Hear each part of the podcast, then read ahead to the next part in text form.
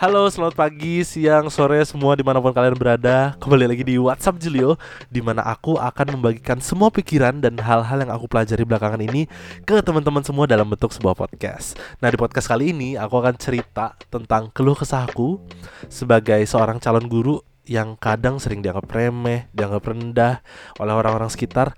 Dan aku akan cerita kenapa sih guru harus diapresiasi lebih baik lagi. Maka dari itu jangan ke mana-mana tetap di WhatsApp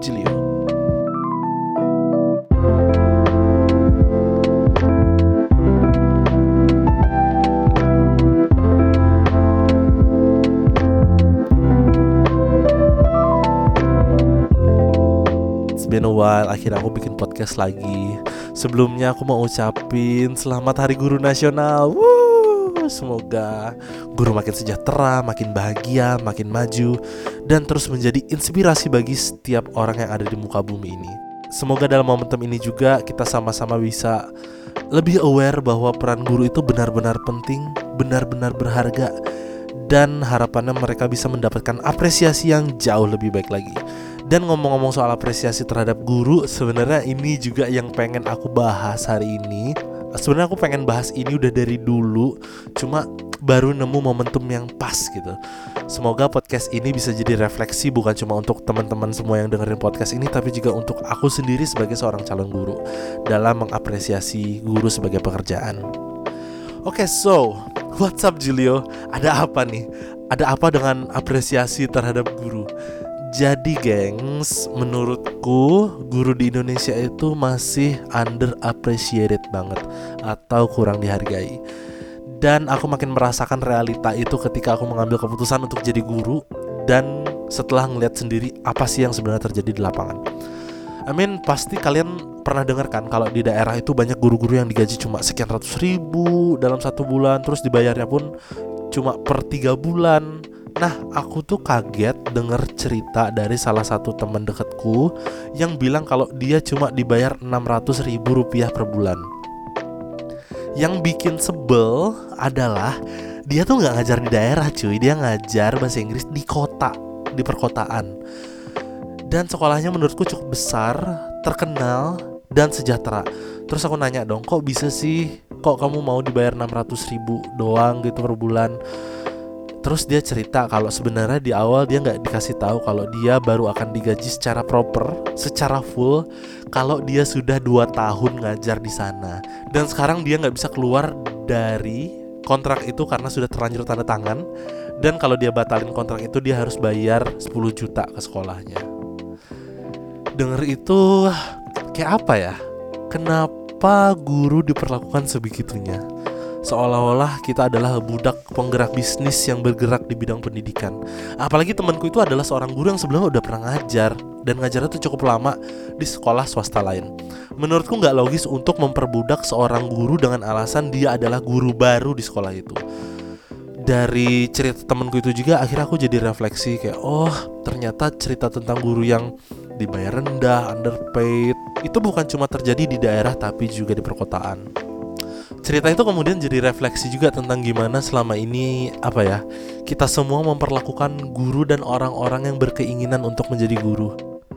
Aku inget banget pertama kali aku bilang mamaku kalau aku pengen jadi guru Responnya itu malah Jangan, uangnya dikit Nanti anak istrimu mau dikasih makan apa coba Guru itu susah kalau mau sejahtera I was like Oke okay.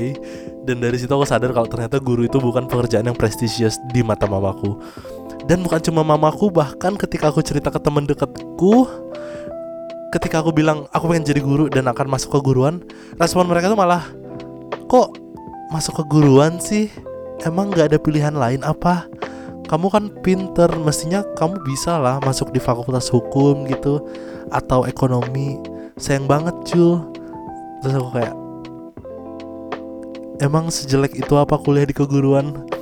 Is it that really bad idea. It's very painful. Itu nyelekit banget di hati. Apalagi aku masuk ke guruan bener-bener karena aku pengen jadi guru. I genuinely want to be a teacher. Dan akhirnya aku cuma bisa membatin kenapa sih guru diperlakukan dan dipandang serendah itu? Seburuk itukah pekerjaan guru sampai kita melarang anak-anak kita sendiri untuk kerja sebagai guru? Seburuk itukah pekerjaan guru sampai kita menakuti orang-orang yang pengen jadi guru dengan kekhawatiran kalau kita nggak akan bisa sejahtera, nggak bisa bahagia? Seburuk itukah pekerjaan guru sampai fakultas keguruan dianggap sebagai pilihan terakhir bagi semua orang? Kayak why, kenapa gitu?